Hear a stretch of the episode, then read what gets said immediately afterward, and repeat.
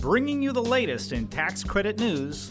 This is Tax Credit Tuesday with your host, Michael Novogradac. The legislative challenges have been significant. We very much need legislation. We got to produce housing. We're still in a very volatile industry. It's a challenging atmosphere for almost anyone. We can't get all these mixed signals and messages. If he doesn't have a bipartisan bill, nothing's going to happen. Alternative energy is still very expensive. Hello, I'm Michael Novogradac, and this is Tax Credit Tuesday. Today is Tuesday, August 8th, 2017. This week marks nine years since the first Novogradac Low Income Housing Tax Credit webinar. I imagine that some of you were with us that day. More than 200 people attended. Any guesses on what the topic was? Well, the date is a good clue August 2008. If you guessed the Housing and Income Recovery Act, or HERA, you're right. That housing and income recovery legislation had been enacted just two weeks earlier. My partner, George Littlejohn, and I were the webinar presenters, and we discussed how HERA would affect the low income housing tax credit. Among its many changes, HERA created a then temporary 9% minimum credit rate. It allowed for state agency discretionary basis boosts and at other provisions to make more income housing tax credit developments financially feasible. Now, let's turn to this week's tax credit news. We have an excellent podcast for you again this week. In our general section, I'll outline President Trump's executive order to create an infrastructure council.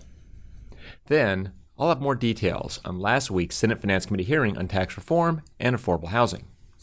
After that, I'll talk about Senate Finance Committee Chairman Orrin Hatch's plan for a tax reform legislation markup session after the August recess. Then, I'll share the Trump administration appointees who were confirmed by the Senate last week. In low income housing tax credit news, I'll discuss where you can find a preview. That's right, a preview of difficult development areas for 2018.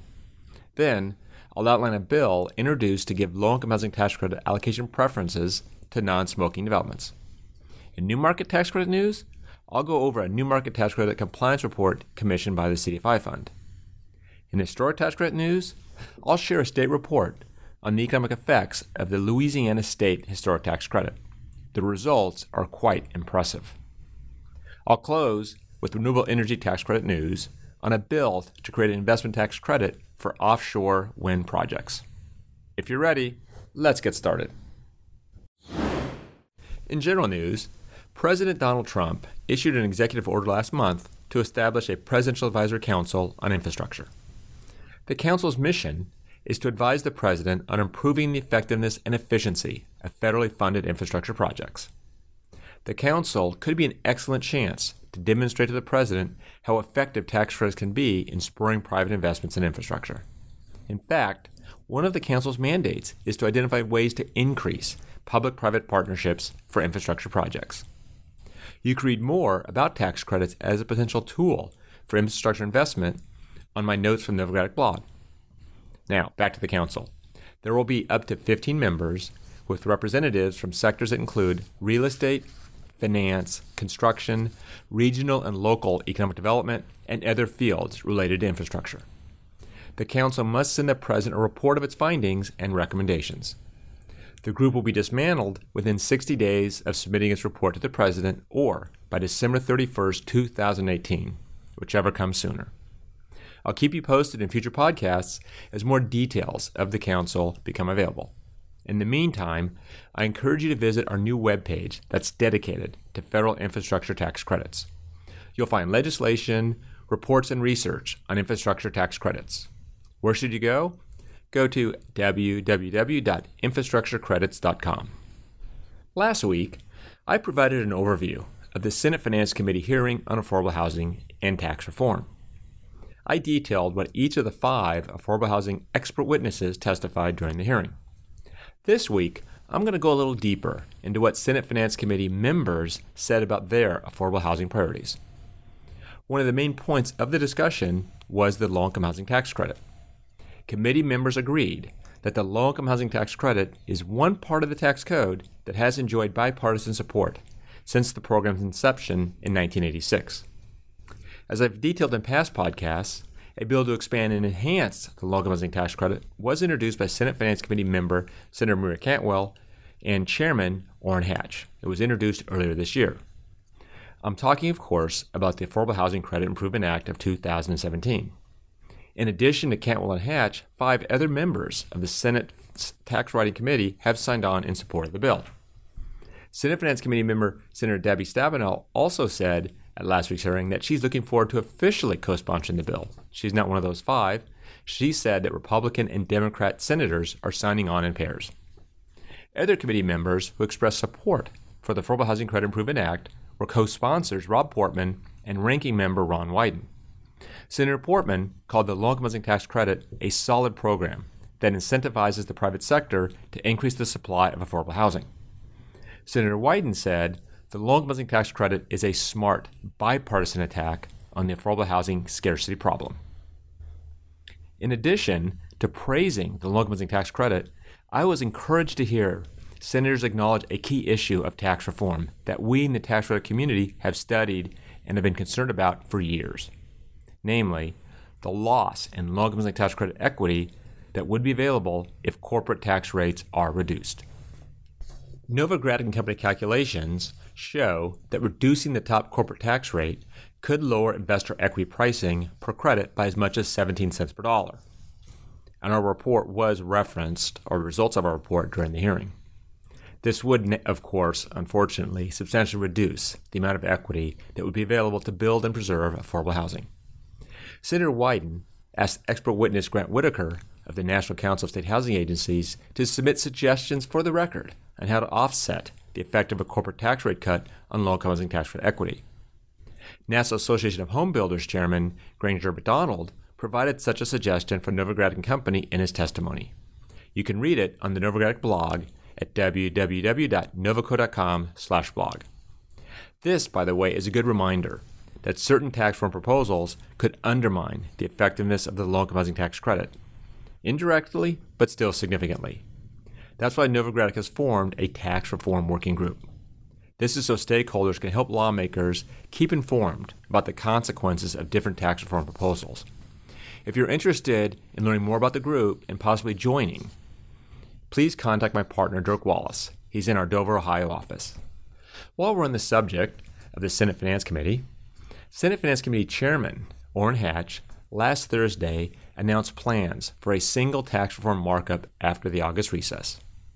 Chairman Hatch gave no specific markup and hearing dates, but he did say that he wants to move tax reform legislation through regular order within the committee and not go directly to the full Senate like the Republicans did with Obamacare repeal legislation. Senate Majority Leader Mitch McConnell also told reporters last Tuesday that Republicans will use budget reconciliation to pass tax reform, such that they can pass tax reform without Democratic support. McConnell's statement came the same day that 45 of 48 Democratic senators, or at least senators that caucus with the Democrats, sent a letter to Senate GOP leaders and President Trump urging a bipartisan approach to tax reform. The letter highlighted three principles that Democrats said are prerequisites to bipartisan tax reform. The first principle was that tax reform should not increase the tax burden on the middle class and should not benefit the wealthy. Second, the tax reform legislation should go through regular order and not reconciliation. And third, that tax reform should provide a revenue base that meets the needs of the country and would, would protect programs like Medicare, Medicaid, and Social Security. Now, as I said, the letter was signed by 45 Democrats, led by Senate Minority Leader Chuck Schumer and Senate Finance Committee ranking member Ron Wyden. Now, I've retweeted a Wall Street Journal article on the Democrats' letter and you can find my Twitter feed by going to Twitter and searching for at Novogradac. In other news from Congress, the Senate last week confirmed more than 60 Trump administration appointments. Among them were several key Treasury and HUD positions. David Kautter was confirmed for Assistant Secretary for Tax Policy. Chris Campbell was also confirmed as Assistant Secretary for Financial Institutions, which oversees the CDFI fund. Andrew Maloney was confirmed as Treasury Deputy Undersecretary for Legislative Affairs. Neal Rackleff and Anna Farias were also confirmed as HUD Assistant Secretaries for Community Planning and Development and Fair Housing and Equal Opportunity. Unfortunately, the HUD nominations of Pam Patenaude for Deputy Secretary and J. Paul Compton for General Counsel are still pending. In affordable housing news, Novogradac and Company has run analysis that allows us to predict key information about difficult development area or DDA designations for 2018. As you know, DDAs are areas that are designated by HUD each year as eligible for a 30% boost in eligible basis. An eligible basis is a key component in determining the amount of income housing tax credits a property could be eligible for. Now, HUD designates areas that represent a total 20% of the population as DDAs each year. And HUD uses a formula to make that determination that includes HUD's fair market rents and the maximum income of eligible tenants. My partner Thomas Stagg has authored a post, it's on our blog, in which he discusses the findings of our analysis. He's reached some very interesting conclusions. Some areas will have drastic falls and will likely not be DDAs next year. Examples include a zip code area of Newark, New Jersey, and a zip code area in San Diego. In fact, Novogradac's calculations reveal that more than 17% of the metro areas that are SDDAs this year will not be DDAs next year. And more than 40% of the rural areas that are DDAs this year will not be DDAs next year.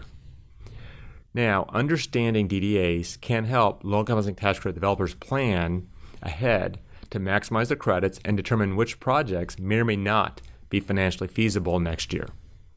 You can read more details about this analysis in our post at www.novoco.com/blog. Also, you can contact Thomas Stagg for more information, including how to get access to the detailed analysis which is available for purchase. You can reach Thomas in our Seattle office if you're interested. In more affordable housing news, Vicky Hartzler has introduced legislation to give preference to low-income housing tax credit developers who provide smoke-free housing. Now, many states already have that provision in their qualified allocation plans. This legislation would require it. As you know, HUD already ruled that all public housing agencies must be smoke-free by next August. This legislation would expand that requirement to low income housing tax credit properties. The bill is H.R. 3322, the Smoke Free Affordable Housing Act. You can read the bill at www.taxcredithousing.com. In New Markets Tax Credit News, a report released last week examines whether the recipients of New Markets tax credits have complied with program requirements and objectives. The report was commissioned by the CDFI Fund and conducted by Summit Consulting LLC. It was spurred by questions from the Government Accountability Office, or GAO, and others.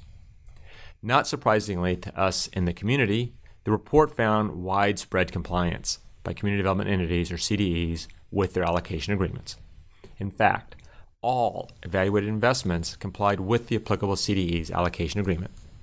One of the main compliance requirements is for CDEs to offer flexible financing products to qualified active low income community businesses. These financing products must meet at least one of three flexible criteria.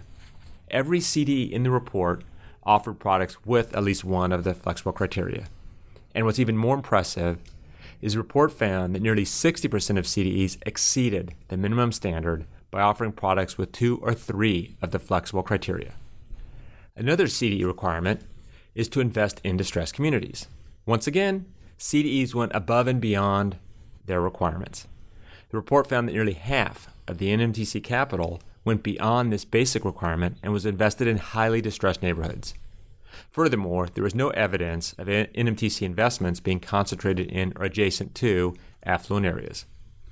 The Urban Institute and GAO questioned whether fees charged by CDEs and investors may diminish the program benefits. The report found the opposite to be true. The report found that these fees are being reinvested in part in the community. You can read the report, and it's titled Compliance Review of New Markets Tax Credit Program at our website, www.newmarketscredits.com. You can also read my blog post that further analyzes the report. It's at www.novoco.com slash blog. In historic preservation news, we have interesting points to share with you from a report about Louisiana's state historic tax credit. The Louisiana state tax credit is equal to 25% of qualifying rehabilitation expenditures. However, that credit is set to decrease to 20% on January 1, 2018. The report was commissioned by the Office of Louisiana Lieutenant Governor Billy Nungesser, and it generally lauds the success of the program. The report analyzed the state credit from 2007 to 2016. Since 2007, the state and federal tax credit programs have spurred nearly $2.7 billion of investment in Louisiana per the report. This includes the construction of 821 rehabilitation projects that were financed using the state credit. Each year, these rehabilitation projects generated an average of 1,725 direct jobs and 1,429 indirect and induced jobs, so more than 3,000 jobs combined. The report also said that for every $1 that the state of Louisiana provided in state historic tax credit, it receives nearly $9 in additional economic activity. The report examined historic rehabilitation activity in a handful of key areas Baton Rouge, Monroe, New Iberia, New Orleans, Shreveport, and Slidell. To read the report, it's titled The Historic Tax Credit Building the Future in Louisiana. Go to www.historictaxcredits.com. In renewable energy news, a bill was introduced last week to create an investment tax credit for offshore wind facilities. The Incentivizing Offshore Wind Power Act would create an investment tax credit for the first 3,000 megawatts of offshore wind facilities that are placed in service. The program would offer a 30% credit, and applicants would have to place their facility in service within five years of when they're issued certification. Also, there's a list of criteria in the bill to help distinguish which facilities should get the credit if demand outpaces supply. The legislation was sponsored by Senators Tom Carper of Delaware and Susan Collins of Maine. Senator Carper is a Democrat and Senator Collins is a Republican. In addition, the bill has 10 co sponsors, which include nine Democrats and one independent.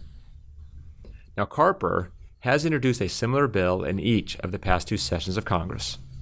Perhaps this time the bill will become law. Now, the bill would create a tax credit that's different from the current investment tax credit and production tax credit.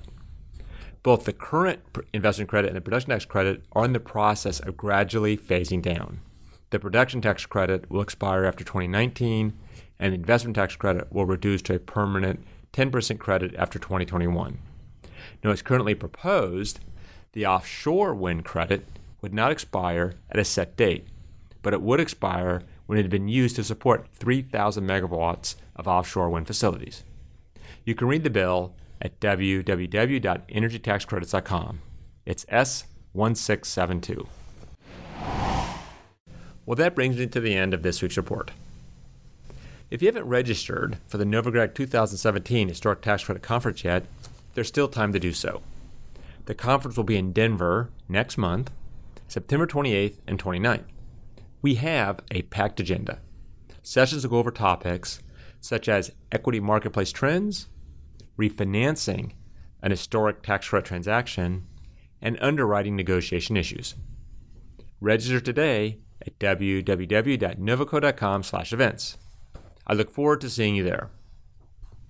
That's it for now. I'm Michael Novogradac. Thanks for listening.